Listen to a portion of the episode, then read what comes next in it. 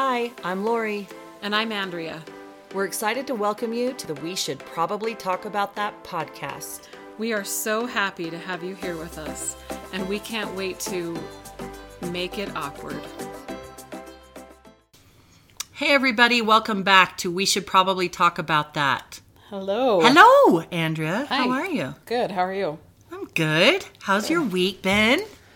Um, how's my how's your week been? My week's been good. I had an amazing date last night, and yeah, things were good. Other than do you want to talk about it or no, no. Just that Just it was know amazing? that it was good and Oh, amazing. Good to know. Yeah. I Not did sharing not. any of those deets. I did not have an amazing date last night. Why? I just don't date anymore. At all. I don't. Um, I'll tell you why too. No. Um, no, I. Do tell. my week that was it. Your week was just mellow and then an amazing date. Yeah, it was mellow. I caught up on a lot of things at home and unpacked. What did I unpack? I unpacked my storage unit because I'm not selling my house anymore and Oh, it's not right. staged anymore. And yeah, so it's a bit of a cyclone and I get to do that this week. That's fun. Yeah, but I other guess. than that, no, I had a great date and I'm Good. watching it snow outside. I It's know. been good. Got a lot of snow today. We did. I want to hear why you're Um, not dating. No, I'm I'm not not, but I'm not. Does that make sense? Yeah. Yes, yes, and yes. No, I'm still kind of coming out of my January fog that I was in for a Sure. week or so, and it's been just kind of a week of catching up and laundry. And I went on another field trip this week with my daughter. Did I say I went on one last week? I don't remember. Fifth grade but had I, two super field mom. trips in three days. That's Why? a lot. Yeah, that's a lot. No, but um, so I don't go on dating apps anymore. The last time I was on one was when we did our male perspective. Yeah. And I just jumped on just to like show them a couple things and it was just funny or whatever. And I hadn't been back on since then. So that was like a week. Was that just last week or was that two weeks it ago? was two weeks ago. So yeah, I hadn't been on an app for a couple weeks, but then I, I get random notifications every once in a while that's Okay. like, we found the perfect person, and I'm like, You no, gotta click on that. No, you didn't. you gotta click on it and see. But anyway, I had a message sitting there that I'd kind of forgot. Well, I hadn't read it, kind of forgotten about the match or whatever. And I ended up getting into this conversation with this guy a few nights ago, and it was like kind of one of those refreshing conversations where you're like, wow. He knows how to spell. He knows how to We speak the same say language. whole sentences, like yes. low expectations, and he's knocking Could it he out carry the on the conversation? Back Yeah, and forth? it was that's good. Important. And we just really got into like this f- kind of funny bantery conversation. And then he said something about matching with me a while ago, and I was like, "Yeah, I I'll jump on an app for like, you know, a couple times in a day or two, and then I kind of disappear for 3 months at a time at least." And and he'd already told me that his birthday was in April. Okay. So I'm like, so with this timeline, if I disappear after this conversation tonight, I'll try to come back in time to tell you happy birthday. birthday. And I thought that was funny, but I apparently, apparently, I am not the comedian that I thought I was. Why? Did he get mad? He got so mad, and he's He got mad that you're gonna fall away. yeah, and he he's like, "Are you are you serious right now?" And I was like, "What? what about what? banter. About what thing?" Because there's a lot of things I'd said that Well, yeah. I wasn't serious about. Yeah. And he's like, "Andrea," and I was like, Oh, he's using my name. "Don't spell my name." like There's what? I mean business, Andrea. It was weird, and he's like, "Dot dot dot," and I'm like, Oh, What? That means you're gonna get blasted when you get the dot And- dot. dot. he just he just kind of came at me with like I feel like you're messing with me. In your bio it says that you've moved back to Utah and you're starting over. And and now you're telling me that you disappear for 3 months at a time. So what about what about disappearing for 3 months lines up with someone who has a desire to start over? And I'm like I am starting over. I'm like I moved back to Utah as a single mom. I went back to work after 10 years of not being in the workforce. I went back to school. have to justify I, to him. But I like explained everything, and I'm like, so I'm sorry if it seems weird that it's sounds like taken me asshole. two and a half years to start over, but I'm still in the starting over phase of my life and I feel completely fine about it. And I said, eh, oh, and then he said again, like, well, it, how are you ever going to find someone to connect with if you disappear for three months at a time? And I said, I find friends to connect with like in real life. I said, that I'm not going to apologize for that comment because Wow.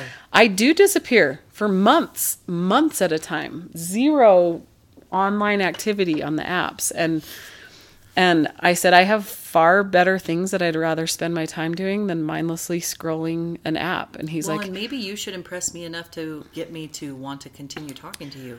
Yeah, I mean, of- I was kind of like, I was kind of impressed. I don't know if I was impressed. I was bored. no, but anyway, he's like, "Are you on?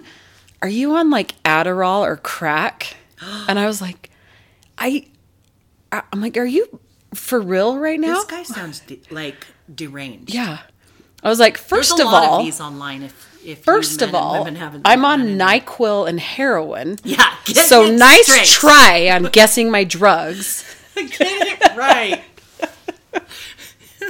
One of those is anyway, legal. like I kind of apologized for like I said maybe I need to read back through our messages and see where I completely derailed and went crazy, but I don't know that I did. I said it felt like healthy banter and like good questions and if it was different than that for you, I'm sorry and he he's like I didn't mean to be a dick. It really was a great conversation. Uh. but as it went on, I just felt like you were messing with me and I was like I wasn't messing with you. And then I got mad again. I had this full thing I was going to say back and then he unmatched Unmatched me you. or blocked Yeah. me and so the whole message thread disappeared. Yeah, that's a passive aggressive So person. anyway, needless to say, We're gonna be posting his picture online. for I don't even have his picture. I didn't screenshot anything. Dang it, I was telling have. someone about this at a party a couple nights ago, and he's like, "Did you screenshot all Oh, of I it?" and wish I'm like, would've. "No, it all disappeared." At least his picture, so that other Yeah. women don't run into him. I'm not even gonna say his name though, because he doesn't deserve that. no, I mean I'm sure he's great. It's probably me. I probably need to just Stop it. We're going to work on that later. no. I'm just Anyone who accuses you No, of being on no. crack. The thing is, is he's right. I don't take it seriously. So if that's offensive, But wait a minute. I think you take it seriously if you're on it and someone catches your attention. Everyone's idea of taking it, true or not true, everyone's idea of taking it seriously is different. Because, hello, I took it seriously for the past few months, but then I delete the apps and then I come back. So am I not serious either, according to Mr.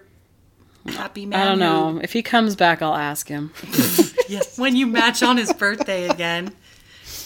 Anyway, so that was my weird experience. But I got a massage this week. I got a pedicure. All those things I said I was doing. I have a hair appointment them. scheduled for in a couple days.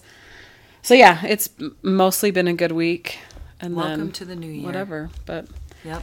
but speaking of being on heroin, that's a good segue into our topic today. No, it's not. I I'm mean, not yes, really on heroin. She's not on heroin. I did. I did do a couple. I did a couple shots of Nyquil, like in appropriate doses. Oh, okay. Wait, I was like, a couple is not good. no, a couple like over the course of feeling crappy last week. Yeah. So that part was true, but um, Um. Yeah. What Andrea means by that is a good segue.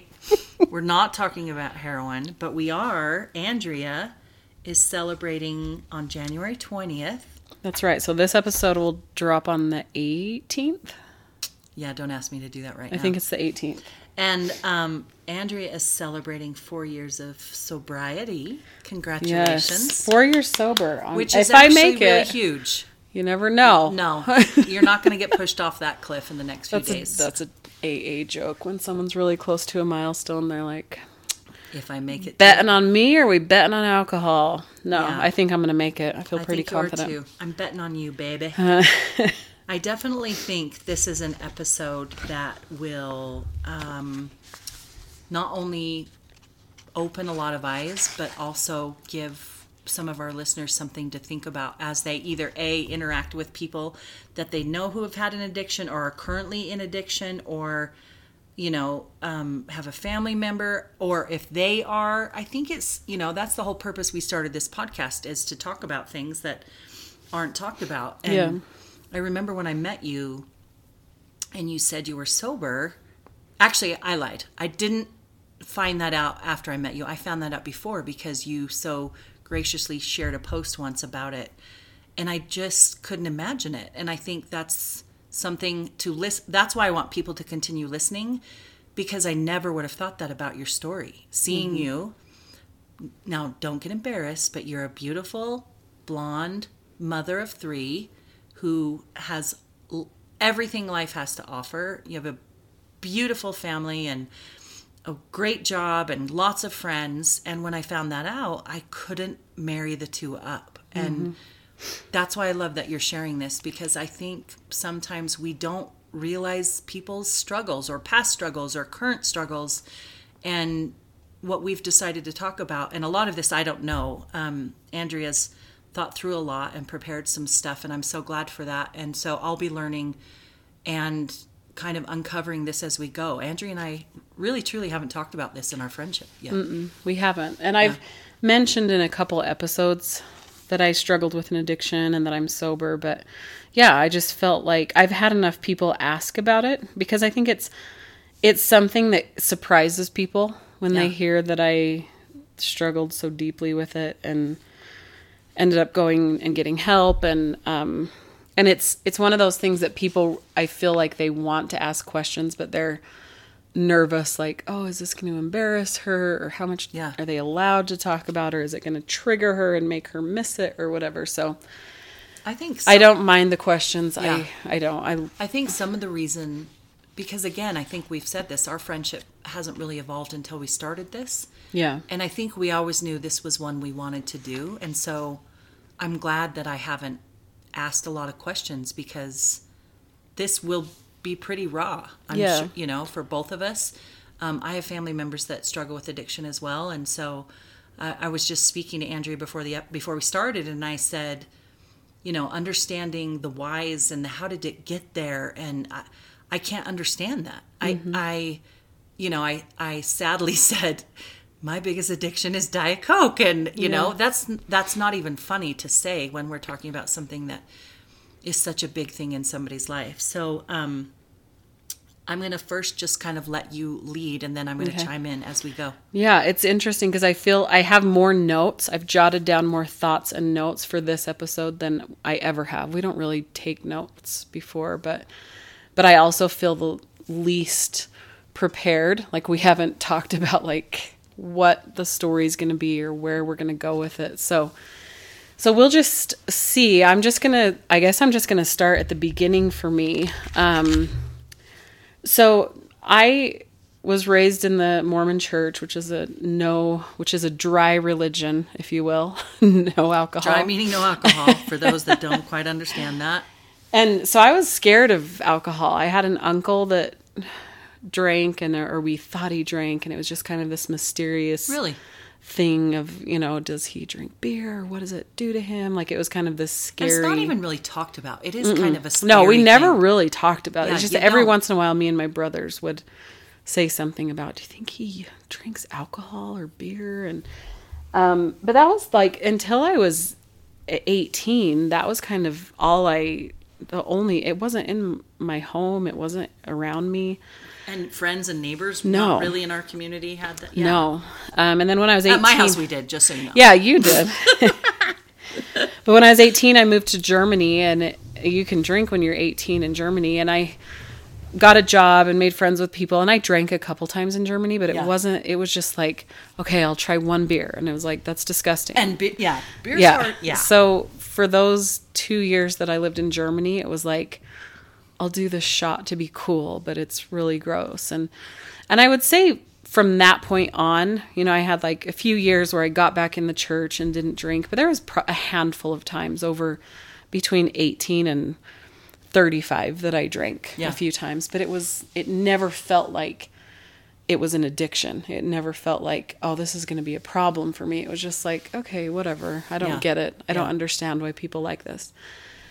Um my husband's family drank. He, he drinks. They all drink. Um, so I remember moving to California when we'd only been married for about a year, and I remember feeling like I got to watch this because because I was it was like I was back to being scared of alcohol because I had a baby, a three or four month old when we or three month old when we moved, and then a month later I got pregnant. So, What I was got, I gotta watch this. What do you I got to like I was scared to be around alcohol, like it was gonna be a part of raising our kids because Ah, I was gotcha. married to someone that bought alcohol when Sure. we went grocery shopping and um and I just remember thinking this is going to be weird because I don't know how to How I let kid kids this see this and how to explain why dad we, gets that but we don't. We don't talk even Yeah. talk about it here.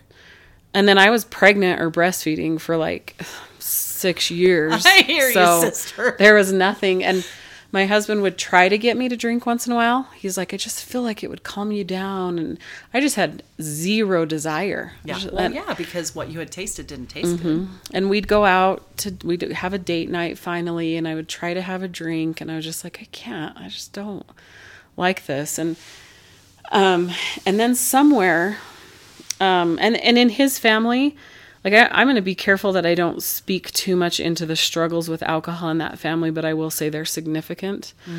Um, it's a it's a it's a problem for a lot of generations in that family. Um, and so I think there was part of me that was like, in case he gets too dependent on alcohol, I need to be the parent that never drinks. And I was fine with that. It wasn't, I didn't feel like I was making a sacrifice. I was like, I don't drink and I'm going to be, and I'll do this role. the- and- yeah. um, and then about, about, i don't know, six years into our marriage, six or seven years in, um, it was never good. Our marriage was, i never was happy. I felt, I felt like I kind of got duped into moving to California. Um, he was in a family business that was, it was the oldest business in the town we lived in, multi generation.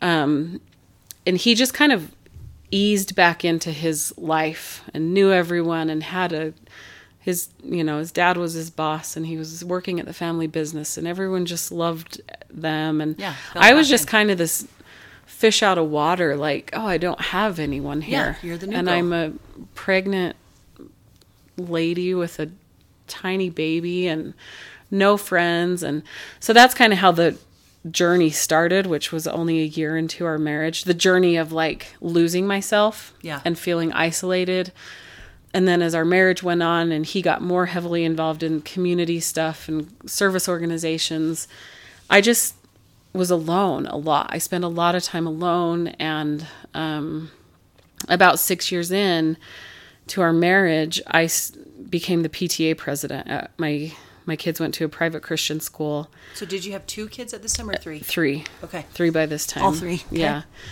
and um and i you know this it's hard i i it's hard to talk about struggling with an addiction without ever making it sound like someone else talked you into it or you know i don't want anything i it was all my choice Well, yeah. i picked up the bottle i consumed the alcohol nobody forced me to but i i definitely gravitated to people who uh, were drinkers. And I don't know why, but I think it was just like, oh, they seem happy and carefree. And, and I worked with a woman um, at the school. She was one of the, she and I were professional volunteers, we used to say. and she introduced me to wine, and I'd never tasted wine before, but that became my thing almost overnight Really? Mhm, about six years into our marriage. And I loved it. And I became addicted to it almost immediately. And for the first year, it was like I wouldn't drink until dinner time and just have a couple glasses. But the craving became so intense for me that I I could not get enough. Craving. What were you craving? The way it made you feel. I was craving the way it made me feel Okay. because I definitely transit. Like I started with like sweet white wine Yeah. because it was like fruity and like Yeah, it was like, like a punch. dessert. Yeah. Yeah. And then I, by the time I ended up quitting, I was on dry red and I was drinking two or three bottles of wine every day. And um, I was spending between five hundred and six hundred dollars a month on alcohol, just in like grocery shopping alcohol. If I went out, it was way more than that. Sure. But I had kind of like earmarked about five hundred dollars a month just for my Wow. at home alcohol consumption. And um and then if I ran out of wine in my day, I would start drinking whiskey. My husband had whiskey. There was always something, you know, some hard liquor somewhere and I just drank and drank. I my goal was to black out every night. Like How- I So, how long are we talking from the introduction to wine and loving it quickly to Three- drinking to blackout? almost 3 years. Wow. And I didn't, it wasn't blackout for probably the first year. The first year was evening, and then it was just like I'd get really tired, and then the kids go to bed, and then I'd get in a fight with my husband, and I'd run out of alcohol, so I'd go to bed. You know, I w- I considered myself a high functioning alcoholic because I was the PTA president the entire time I was drinking for Yeah. three or four years in a row. And I raised more money for that school than any PTA. Like I did what I did well, but I was drinking all the time. And the last year of my drinking, um, my life got completely out of control. I was driving drunk all the time. I was drinking in the morning. I was drinking. I'd like time myself to try to sober up enough that I could drive to the school to pick up my kids, get them home, and then start drinking again. More often than not, and I hate to admit this, I wasn't sober when I drove to pick up my kids.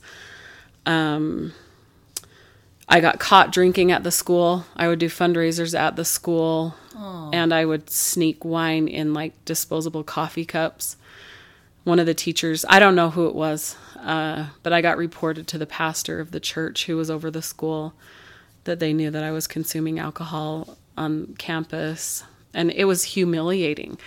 But it was still like I justified it away. Like I found ways to say like, no, but look, I'm, s- yeah, I'm completely drunk, but like, Yeah, I'm, I'm raising all this money at this Yeah. talent show and this barbecue and this barn dance. Like, I'm doing really good things drunk, so I'm fine. So just mind your business and Did, let me. Did any of your family members know this? Because No. they lived here. They lived here. No one knew. Did um, any of his family members, do you think, pick up on it? Yeah, they did. Uh, But probably with the history behind it, it was just a don't really talk about it thing. Well, it they they ugh, that's a tough one because there's a lot of a lot of stuff I don't remember. Um, Which is completely makes sense. yeah, but like we would the the business was kind of struggling during that time, and I think it had a lot to do with my husband kind of like he and I struggling, and so we'd have family meetings Yeah. with his family. Sure. But it was like you had to have alcohol, every member of the family. It wasn't like, okay, don't drink tonight. We need to talk. It was like, come over and drink with dinner. And then we'll all take our wine glasses to the living room and then we're going to sit and talk. And I had some fights with, I remember one fight with my husband's sister that about destroyed her. And I was completely intoxicated and just yelling at her and yelling at it. I mean, it was it was awful. Like it was a the darkest season of my life for sure. Of course. I'm sure that it was. And you're so brave for sharing it because not a lot of people would want to share this part. Um so so yeah, things like getting caught drinking at the school um you know, I had a couple moments where I was like, is this my rock bottom? Is this it? Or can I get lower? You know, and it wasn't a goal to get lower, but I was like, is this is, is this as hard as it's going to get and I can like pull it together and you know, I was finding myself like researching every night. Is red wine good for you? And you can find literally anything you want on the oh, internet sure. that supports anything. So I was like, no, it's actually really good for my heart. I don't Not know if three three bottles. bottles a night and then four Yeah. shots of whiskey is good for my heart, but Yeah. some level of red wine is good for my heart. So I'm going to just keep that information in my head when I get blackout drunk tonight. And I just got on this site and I would wake up in the middle of the night just still with a hangover and I would make notes in my phone of how awful I felt, what I remembered from the night before. I need help. I can't live like this.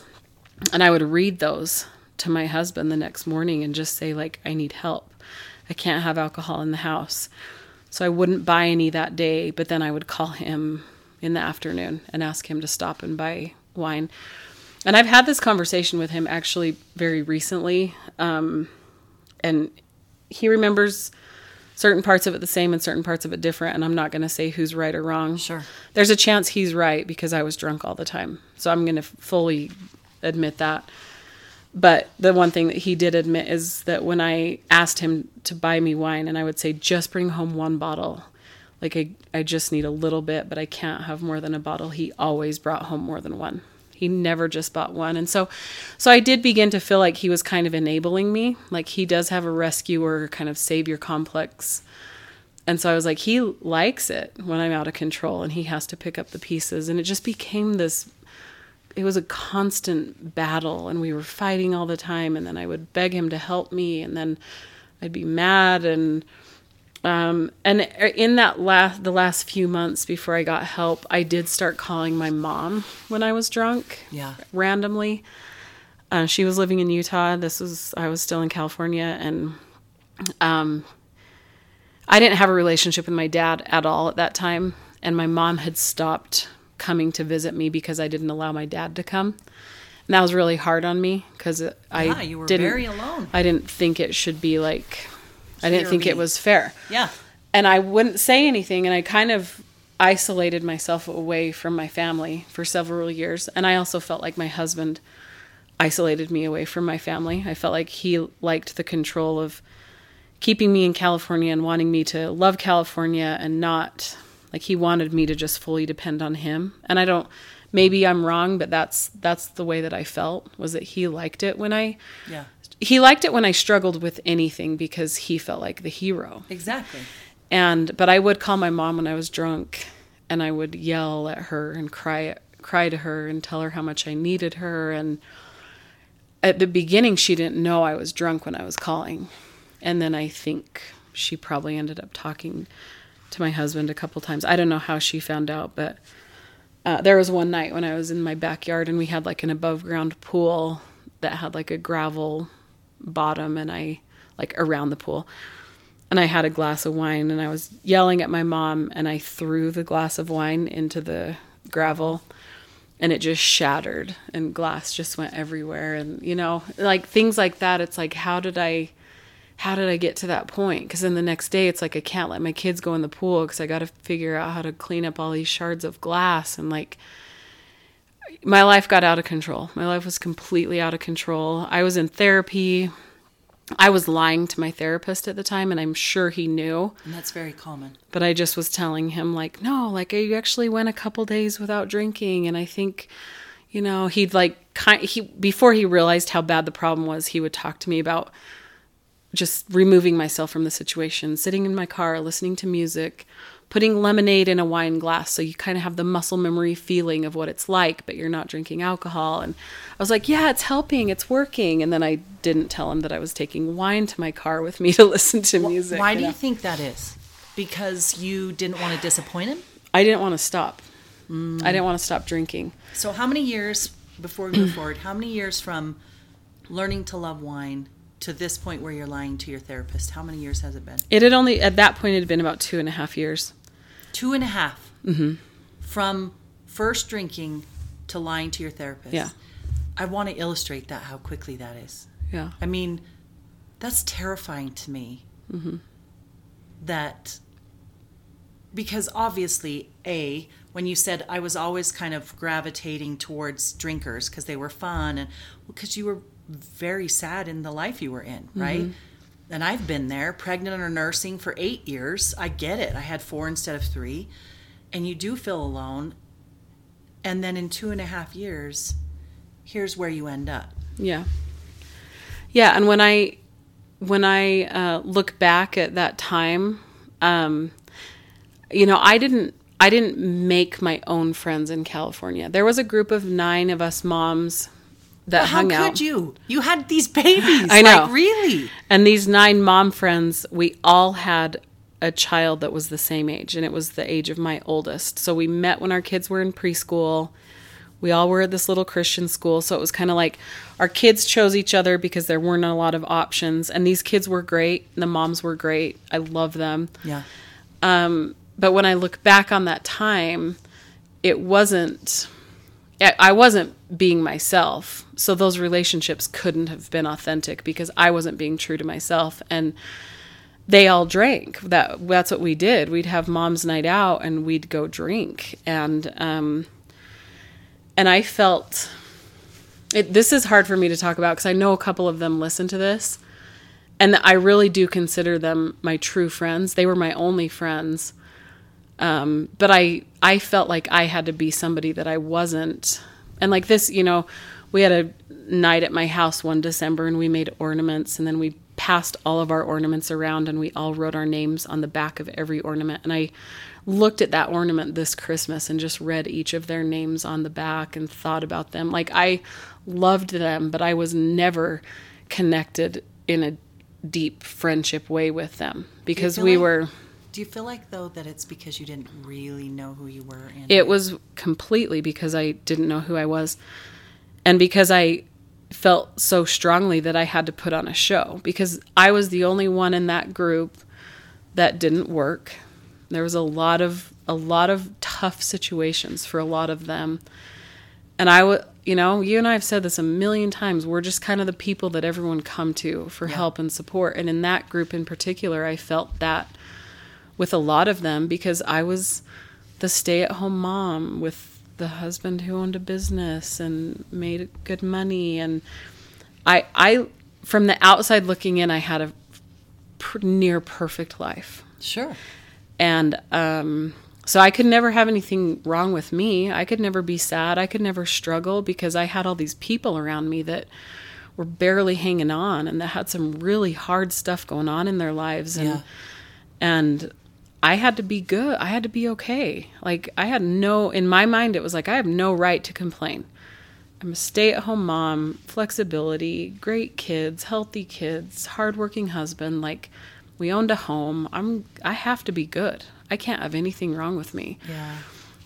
So yeah, there was a lot of a lot of things that now that I look back at that time in California, it was like I don't know, I didn't know who I, who I was. I didn't know what I was doing. I just knew that I was ex- expected to play a part for my husband as well, and he didn't want me to. I, he didn't want me to add any stress. He was very much in the public eye. He was involved in a lot of things and everyone knew his family and all the men in his family look alike so even men that didn't know him recognized him and knew his grandpa and knew his great grandpa and knew his dad and his uncle and it was just like we just had to look a certain way and act a certain way and be be happy and i've said this so many times like one of the biggest reasons that i left california is because i saw I saw what that fam the the need for perfection in that family business. I saw what that did to the family and I said I will not protect a family business at the expense of my family. Right. And I feel like in his family they were willing to lose family relationships to make the business look perfect and I won't do that. That's so dangerous. Yeah. Um so anyway, I had a couple other going back to just my heavy drinking. My kids started noticing it more. I would I would literally pass out while I was reading with them at night. Um my daughter so when I started drinking, my youngest was only a year and a half. And that's a tough like I've been looking back at pictures and seeing my kids like so little Yeah.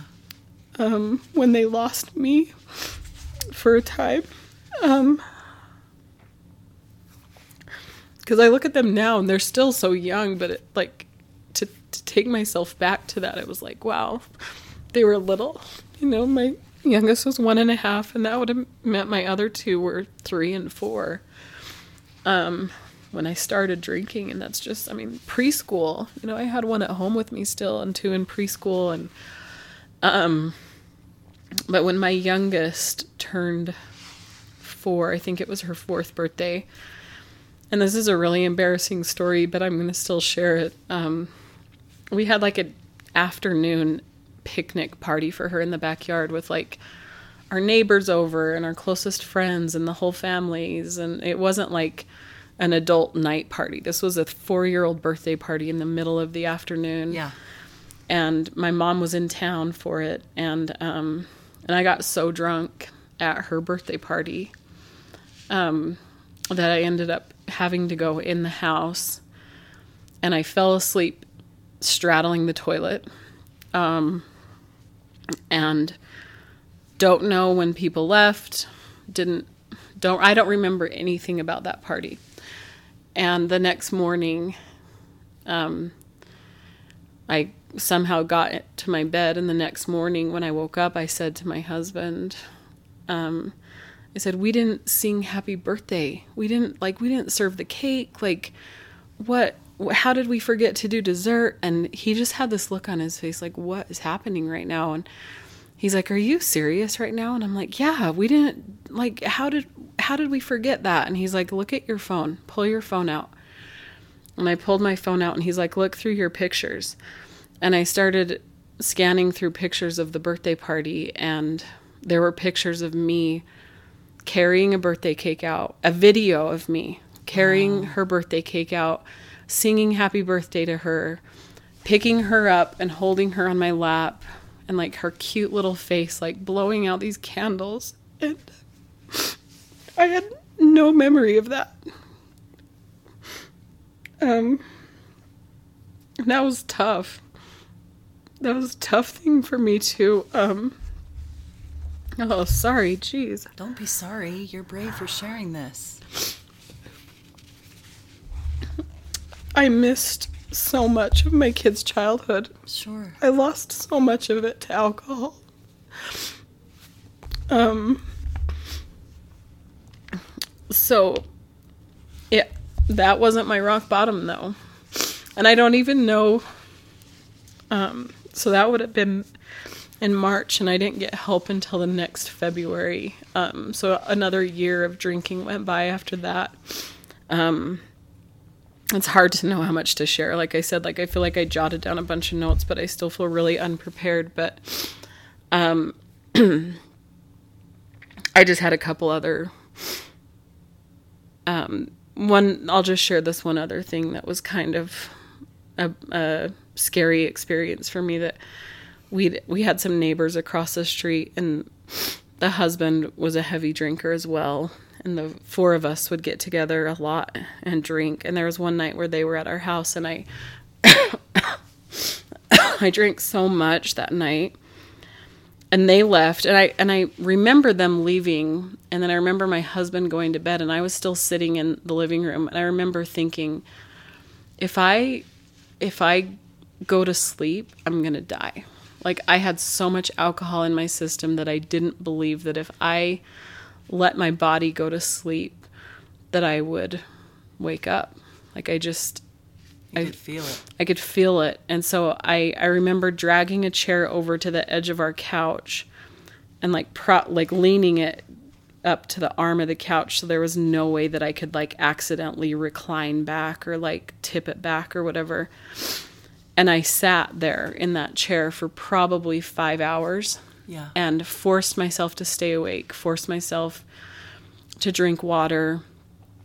But I was so drunk that it was just like I couldn't get any water in my system. And um, it was shortly after that that I realized that this this is really like I'm I'm killing myself. Yeah.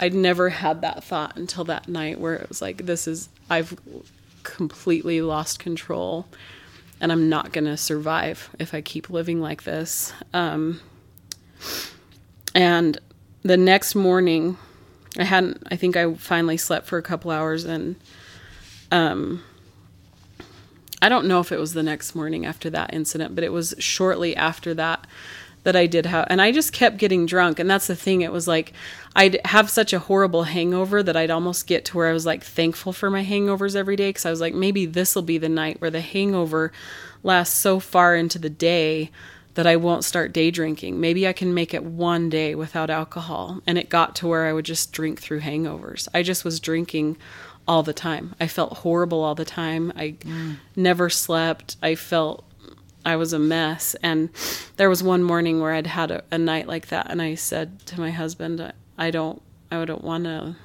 wake up. I want to fall asleep and have the alcohol kill me. And um, it was it was at that point where I realized I was actually suicidal that I uh, needed help. And I followed a random comedian on Instagram and I saw this post that day that he had posted about this treatment center in Tennessee that he'd gone to. Um, and I immediately got online and researched it and I applied and got response back and I got accepted into this program. Um, and I had to I had to do a 14 day detox before they would let me come. And Wow. so that was January 20th of 2019 that I quit drinking. And 14 days later, I flew to Nashville, Tennessee. And then the next day, I entered a program in a town called Cumberland Furnace, Tennessee. And that program changed my life. Um, but that 14 day detox was, Oh, I can't even. it was imagine. hard. Every every were- second of you- every You had to have been alone going through it, right? I Yeah. mean, your ex is at work. Your friends Yeah. wouldn't understand. Did you tell anyone you I were doing this? I didn't tell anyone. Oh my goodness. I didn't. I was the PTA president at that time, and I didn't even tell the. I didn't tell anyone I was leaving, and it was it was in February, the beginning of February, that I went, and so I had like a big Valentine's fundraiser, but I I there nothing mattered except not dying. That became the only thing. And I'm so glad you stopped. So I basically just hid out, hid hid in my house for two weeks to detox. Um, but I had this when I got to Nashville. Um, I got I stayed in a hotel in Nashville, and then the next morning there was a shuttle that picked me up back at the airport to take me to this program in Cumberland Furnace, and um, there was a gas station right next to the hotel that I was staying at, and um, I was so scared when I got there because I was sure I wouldn't be able to do it. I, you know, it was expensive. It was about a thousand thousand dollars a day to go to this program, and um, so it was a big financial investment, and I just thought I I'm not going to be able to stay sober. Like this is a waste of money, waste of time to fly. I'm leaving my kids. What are my kids going to think like? And I I sat in that hotel room and it was Super Bowl Sunday. I flew in on a Sunday. And I thought to myself, I can't do this. Like, I still want to go to this program tomorrow morning, but I can't stay sober tonight. I need to take the edge off. I remember sitting in that hotel room thinking, I need to take the edge off. And I left my hotel room. I didn't have a car. There was a gas station basically in the same parking lot. And I walked over to the gas station. And this is, I've never told anyone this story. Um, but I walked back to the cooler section, like the refrigeration section in the gas station to where the beer was. And, you know, if I I would have had to lie if I drank because they wouldn't have let me come to the Right. program. They would have sent you home. Um, and I put my hand on the door of this refrigerator and I saw my reflection in the glass and I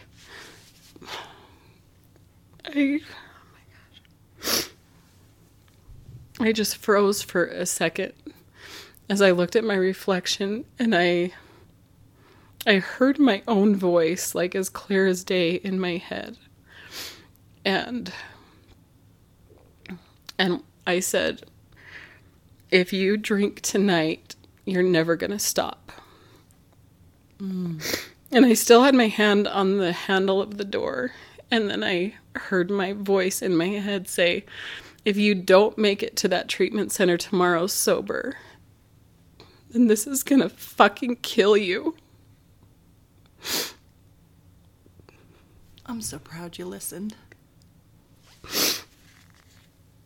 What a hard battle in that 30 seconds. It was. It was hard. So I let go of the handle and I turned around and I walked out of the gas station back over to my hotel. I don't even know who was playing in the Super Bowl, but I just sat and stared at the TV and I called my kids and I FaceTimed with my kids. And and then the next morning I Ubered back to the airport and got on a shuttle and went to Cumberland Furnace for this program and I was only there for 7 days and it was the most intense, life changing experience that I've ever had in my life. And I'm not even going to share anything about that experience, except for that it completely changed my trajectory. And um, by the end of by the end of that program, I knew I knew that I was done with alcohol. I knew I knew why I started drinking. Like it just all, it just it just changed my life. Um, the one thing that I will share that the very end of this program that I did, they had us. You know, everyone was there for different reasons. It wasn't all alcohol addiction. There was, you know, it was everything. Any wow. struggle, any addiction, any just whatever. Um, I won't even go into detail about what some people were there for, but we near the end of the program, they asked us to write a breakup letter with our coping mechanism of choice, sure. our addiction of choice, or whatever it was. And I'm going to share that letter. I I found it today, and I'm just going to read that letter because um, I feel like it's a, it was a pretty powerful experience for me to kind of give alcohol a name, give it a purpose in my life, and then kind of see how it changed over time and became something that I I was no longer in control of. So um, anyway, dear alcohol, I don't remember when I first met you or where, but I know that I was scared of you for years. I couldn't understand why anyone needed you. As I got older, I'd bump into you at restaurants or parties or other pe- and other people seemed to enjoy you. I'd try you out from time to time and it never impressed me. And still, I didn't understand why anyone needed you as a regular part of their life. But then, a few years ago, life just didn't seem to be something I could manage on my own anymore. I felt so alone and paralyzed by shame. My shame grew out of control, and I felt unworthy of love and unable to accept my reality. I felt desperate for peace. So I brought you into my life with the hope that you would help. You quickly became something I depended on to make it through each day. I had a hard time admitting to myself or truly believing how quickly I became dependent on you. I was so desperate to find relief that I let you see my darkest moments. But now you have become my darkest moments. You have taken rest from me. You have taken time from me. You have taken friendships from me. You have taken memories from me. You have taken money from me. You have taken family experiences from me. You have taken my self worth. You've scared my children and you've threatened my family. You are no longer serving me, and I am taking my life back from you. I deserve recovery.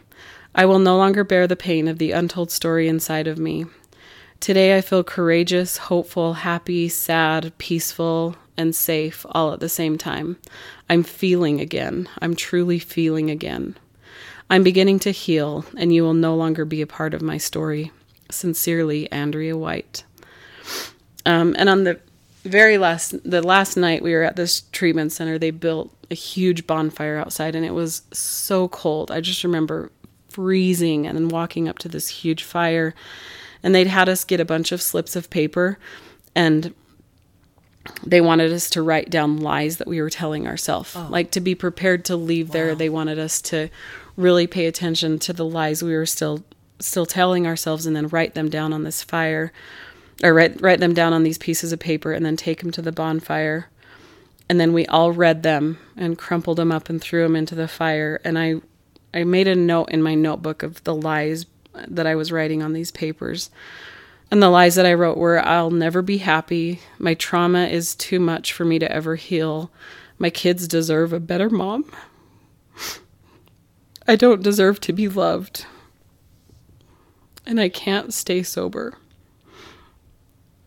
And I read those to this group of people that a week ago were complete strangers and at this point they were the safest people that I'd ever ever been around and we just cried we just all cried and read these lies and threw them in the fire and I remember throwing that last one in the fire that says I can't stay sober and I knew I knew when I threw that in the fire that I I had to I had to stay sober um and I have four years. I'm so proud four years in a couple days. Um, so that's my that's my story, you know. Um, and I don't know I don't know how helpful it is to to just hear a story like that because you know what a lot of people can't fly across the country to go get help and a lot of people can't afford to spend seven or eight thousand dollars on an intense recovery program. And you know it's like how what are practical ways to help people? And um what I will say is that the day that I got back from from Tennessee I started going to AA and AA is free and it works um I don't talk a lot about AA because I want to be really express er, I want to be really respectful of the program, um, but because I truly believe in it and I got a sponsor, I went to meetings every single day. Recovery became my full time job for six months. I craved alcohol every day for six months after I got home from Tennessee. And um, it was at six months sober that my husband and I separated. And after that, the craving went away almost overnight.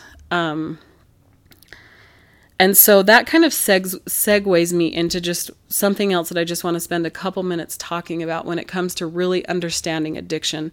Because one thing that I that I struggled with is that my family and and here's the thing like I never felt like my my like my siblings and my parents I never felt like they owed me anything. They'd never dealt they'd never seen someone struggle with an addiction. They Sure. didn't understand it. Like you can't understand it until you've gone through it. But I felt very like none of them asked me about my experience in Tennessee. They all they all knew right before I went that I was going, but no one no one's ever asked me about it still 4 years later. It's just not something that I mean my mom my mom has now that she and I have gotten closer, but it's it's hard to love an addict.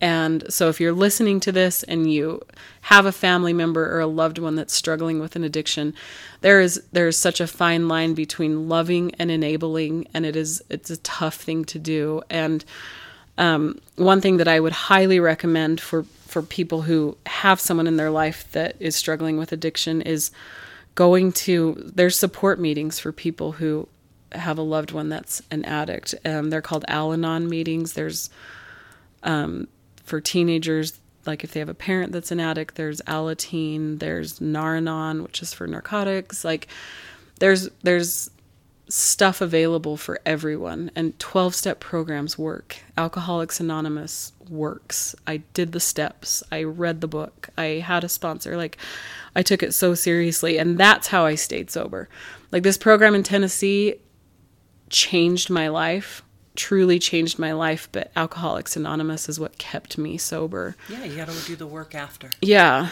Um, and I wish I would have asked my parents to go to an Al Anon meeting. Like now looking back, it was like they loved me. They wanted to love me. They wanted to support me. They wanted they wanted to understand, but I just wanted them to understand. I didn't want to say like, I don't know how to understand this, so go to this go to these meetings. Find they're everywhere. They're literally everywhere and all the time. Just Google it wherever you live and you can find these meetings and they're so incredibly helpful. Um, but I wanted to share really quick about a TED talk because when I was on the airplane flying to Tennessee, I read or I was listening to a TED TED talk from Brené Brown. Whom I love. I lo- I do too. I Yeah. love her so much. Um, the TED Talk was entitled The Power of Vulnerability. And in that, she said something that I really felt a shift in me. And it reminded me of my daughter's birthday party that I had no recollection of. And what she says is that, and she's talking about coping mechanisms and addiction. She said, We cannot selectively numb emotions. When we numb the painful emotions, we also numb the positive emotions. When we numb hard feelings, we numb joy, we numb gratitude, we numb happiness.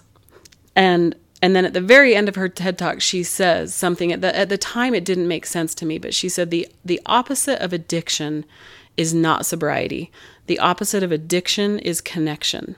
And I kept that in my mind for so long. And I've even shared that with some of my own clients who struggle with addiction but and I have one client specifically that I've talked to a lot about this other TED talk that I just want to touch on briefly because this is where it really made sense to me that really believing that the opposite of addiction is connection. And this is this was a TED talk by Johann Hari and he shares this experiment like he's really just trying to figure out what causes addiction if there's actual chemical hooks in substances that we become addicted to and mm. can everyone become addicted and why do some people you know it's just like how do we understand like is this really a disease do i have the disease like just and and he shares this experiment that was done by a professor of philosophy named uh, Bruce Alexander. And this experiment was that Dr. Alexander put one rat in a cage with two bottles of water. One of the wa- one of the bottles was plain water. The other bottle was laced with heroin or cocaine. And in every incident where he put a single rat in a cage with water and laced water, the rat gravitated to the heroin laced water. Okay. Drank it all, overdosed, and died. And so he was he was in that early in that experiment, he's like, oh, so we gravitate to the substance. We just right. we're just gonna all struggle if we. But then later on, he built a whole little city, and he, he ended up calling it Rat Park, and it was full of cheese and colorful balls and tunnels and toys. Other rats. The rats had their friends with them. They could play. They had just endless adventure. And in Rat in Rat Park, he also put plain water and heroin laced water and he watched these rats and they some of them would go to the heroin water but they wouldn't stay. They all drank the regular water. Not not one single rat consumed too much of the heroin water to where they overdosed. So in 100% of the incidences where the rat was alone and isolated he overdosed and died. Yeah. And the rat park there was 0% overdose or death. And and the idea is that when you're happy and connected, you don't choose that. It's it's about the you know his explanation of this is that it's about the cage that they were in. Um, and then it, you know, and people are like, well, that's rats. What about humans? And during the same time that he was doing the study was during the Vietnam War, and 20% of I just learned this recently. 20% of the Americans that fought in Vietnam used heroin every single day while they were in Vietnam. And there were news reports that you can find where they're like, we know these people are doing drugs in Vietnam, and when they come home, we're going to have a whole military full of addicts. Wow. So they followed this the group that were just open about doing using heroin every day in Vietnam. They followed them home and nobody went to rehab and 95% of them quit immediately when they got home. And so that was kind of a human and unplanned human experiment to see if it's if it's about your environment. environment. Yeah. Yeah. And so, you know, his his question was what if it's not chemical hooks? What if it's what if addiction is about your cage? Not about your brain or your addictive tendencies. What if it's about the cage that you're in? Yeah. And that caused me to look back on my whole life in California and the one thing that I've said to so many people who asked about my marriage and moving back to Utah was I felt completely disconnected. I felt isolated and I felt like my husband thought I was invisible. So I was I was in a cage by myself. And as humans, we are we we need to connect with people. Like our brains we we bond we have to bond with other people. Right. And, you know, Brené Brown talks all the time about how we're fundamentally wired to connect. And if we are not in a healthy place to connect with other people, we will find something to bond with. And alcohol, red wine became what the thing that I bonded with because I was craving connection so deeply and I wasn't finding it in my reality. So I had to get away from that, but I needed something to bond to and it was alcohol. And this becomes really controversial because I do believe that I was addicted to alcohol. I don't believe that I'm an alcoholic. When I separated from my husband and when I removed myself from that situation and I got out of that cage, Yes. the craving was gone. I'm not tempted by it. I don't want to drink. I'm not going to drink, but I don't think that I have alcoholic tendencies of people who I mean, I attended a lot of AA meetings and there were people in there that had been sober for 30 years and they had to go to meetings several times a week to stay sober. I don't have to do that. I've gone to one meeting since I moved to Utah, and it was a month ago when I was in California. California. And I walked into that meeting, and I'd been at a Christmas party, and I was in this formal gown. And the meetings that I went to, I loved AA, but I went to meetings at night because I didn't want my kids to have me gone. So I went to meetings when my kids were in bed. And I lived on the border of East Los Angeles. So you can imagine Yeah.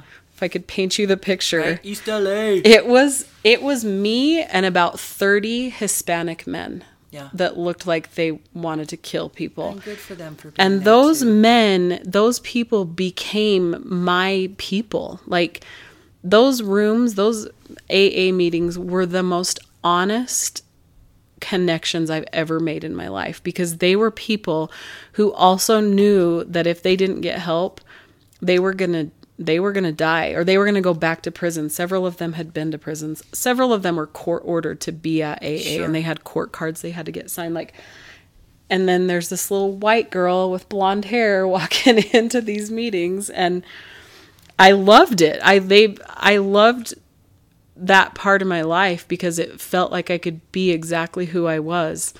Um, but I went I went to a Christmas party last month in California. A Christmas party I'd gone to several times when I lived there. Every year that I lived there, I'd never been to it and stayed sober. And this was the first time that I attended it sober and um, just felt really out of place, but it wasn't hard to stay sober. But it was almost like I craved Alcoholics Anonymous when I left there because I was like, Really? that's not my scene. And so I pulled up. There's a there's a meeting app that you can get on your phone. So I hurried and downloaded that again. Found a meeting at the place that I went to my very first ever meeting. There was a 10:30 p.m. meeting and it was like 10:34.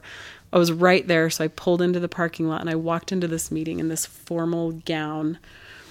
And I sat there with these men for an hour and a Talk half. about sticking out. I know. They're like, uh, sorry. You're in the wrong place. Prom is at the high school. Bunko's next door. Um, but I sat there and I listened to these people share, and there was a man there who was uh, hitting 10 years sober at midnight, was his 10 years. So they had a cake for him. It's a whole birthday party thing. I've never had a sobriety birthday party, and I don't want one. So Okay. don't surprise I me won't. on Friday. Damn it! Now I got to call thirty people. But this man asked people to share. Like he was kind of in charge of like people he'd like to hear from. And I'm like, well, he doesn't know me. I don't know him. Everyone here is clearly here to support him. So I'm good to just sit and listen. The very end of the meeting, 15 minutes before the end of the meeting, he looked at me and he's like, will you get up and share? And I was like, yeah, I, I sh- sure will. So I walk up in then my heels and my dress and up to the front of the room. And I've stood at that podium in this building so many times and I've shared so many times, but that moment for me was a completely different experience because you have to, you know, in AA meetings, it really is like you see it in the movies. Yeah. You don't speak until you say, Hi, my name's Andrea and I'm an alcoholic. Yeah. So I stood in front of those people and I said, Hi, my name's Andrea and I'm an alcoholic. And I heard myself say that, and my immediate thought was, No, I'm not, but I'm so glad I'm sober. And I shared for the last 15 minutes of this meeting, and I had this, and it was great. And I cried, and I, talked about this Christmas party I'd just gone to and how AA felt so much more comfortable to me than a formal, expensive $150 a plate dinner that I'd just gone to. And, and I just had this moment where I thought, I wish.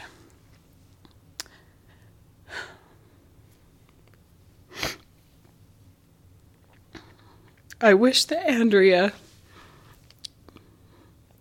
who stepped into that building for her very first ever AA meeting four years ago,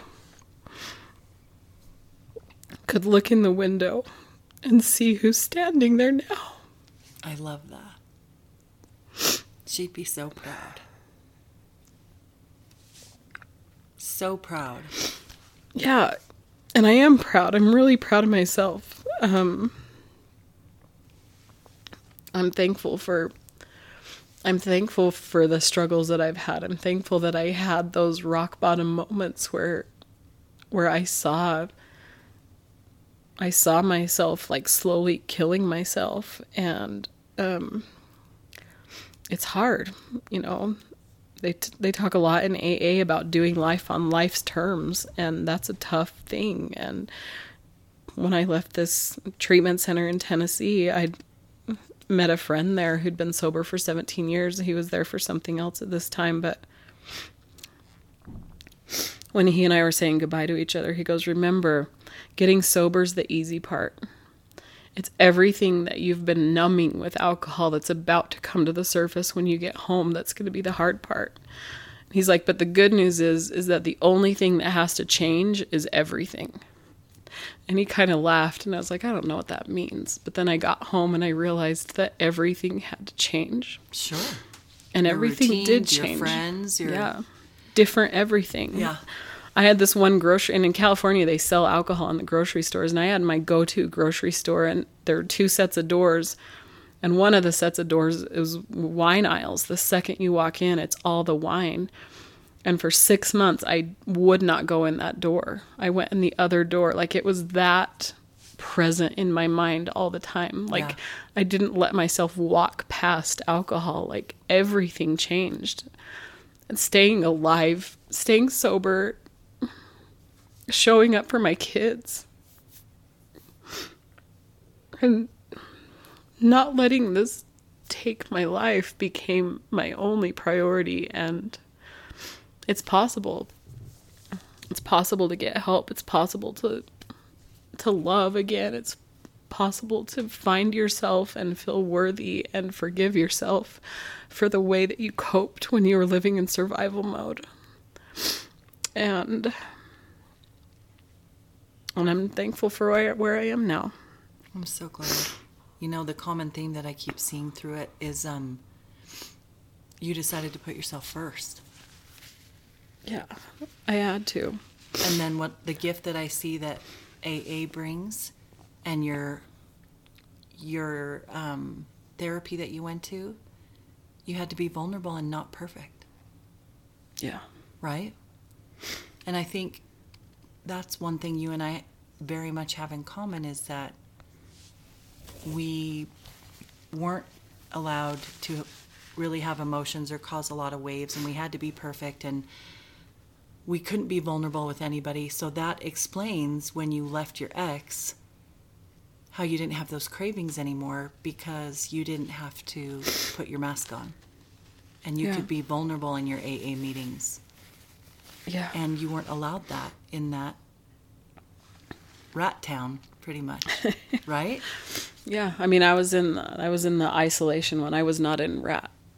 What do they call it? Rat park. rat park not rat Maybe town. if someone would have provided me with a lot of cheese and some and colorful, colorful, balls. i know No, but I mean, it is. It's about connection, and you know, and I was. We've talked a lot about social media and and how we feel like we're living in the most connected day and age, Yeah. where we have everything available at our fingertips and thousands of you know Twitter followers and thousands of matches on dating apps or whatever it is. But the reality is, is we are we are the, one of the most lonely generations because there's there's a difference between being in Rat Park, really connecting with people, and having it be a mindless scroll on our phones. And yeah I looked at Facebook today and I have like 1100 and something friends, which isn't a lot compared to to, to the way a lot of people connect on different platforms. Like I don't use a lot of social media platforms That's and stuff. But I thought 1100 and some odd people and if I was in true crisis, if I if I was in true crisis, I can tell you that I can count on one hand the people that I would reach out to for help. Yeah. It wouldn't be the people that like my posts Every time. It wouldn't be Yeah. the people that watch my stories religiously. It wouldn't it wouldn't be those people. It's it's a very very small group of people and I think that we're lonely. I think we're lonely. And then we we look at addicts and think, why can't they just stop? What's wrong with them? And we're kind of isolating addicts away, saying like go get help, fix yourself, don't come out when you're high, don't do this. And it's like they they need connection more than anyone because they're connecting to their coping mechanism of choice and that was a that was just a huge thing for me to realize that that I mean this I think Brené Brown probably got that from Dr. Alexander, but it's true. The opposite of addiction is connection and I've had some pretty amazing conversations with people when they hear that I struggled with an addiction because I don't look the part. I really don't look the part. I look like a Relief Society president, let's be honest. Yeah, you right? do. That just means the lady in charge of all the women for all of you non-LDS people. Just the, the super Mormon woman that yeah, the everyone PTA just president of the church. I mean, it That's was, really it and that's what I was the whole time I was drinking. Yeah. Was the PTA president who could just get stuff done, but I was missing the connection. And I love, I love talking about it, and I just, I, I ran into a woman a, a year or so ago, and she, I dated her son, and she was asking how I was doing, and I was just kind of catching her up, and when we talked about I mean it came up that I'd struggled with drinking and she's like, "Oh my gosh, you didn't have to tell me all that. I hope it's I hope you didn't feel like I she's actually a therapist and so she's like, "I hope it didn't feel like I tried to therapize you and forced you to tell me that." And I said I said, "I don't mind. I love telling my story." I said, "I'm a loud healer. I want to heal loudly so that people who are dying silently know that there's somewhere to go." Right. Well, and that's the gift, I think. I owe all of my changes to Brené Brown as well because being perfect in my marriage and being perfect and thinking divorce was awful, the second we bring our shame out of the darkness, what we always say, shame grows in the mm-hmm. darkness. The minute we can share our struggles and our healing, whatever it is, out loud, mm-hmm. that vulnerability allows us to connect with people and it keeps us from walking the perfect path. I Yeah. think that's the crazy thing about addicts. We all get scared of them and think you should go and heal, but they are the most vulnerable people vulnerable people out there because they're admitting they have something that's a weakness to them. Mm-hmm. And that is the way everybody should be. Should you tell everyone your struggles and your stories? No, only the ones that deserve it. But what a gift it is that you got to go to a place and be vulnerable and choose yourself. Yeah. Otherwise, we both would have stayed on the perfectionist path and probably self destructed. Oh yeah.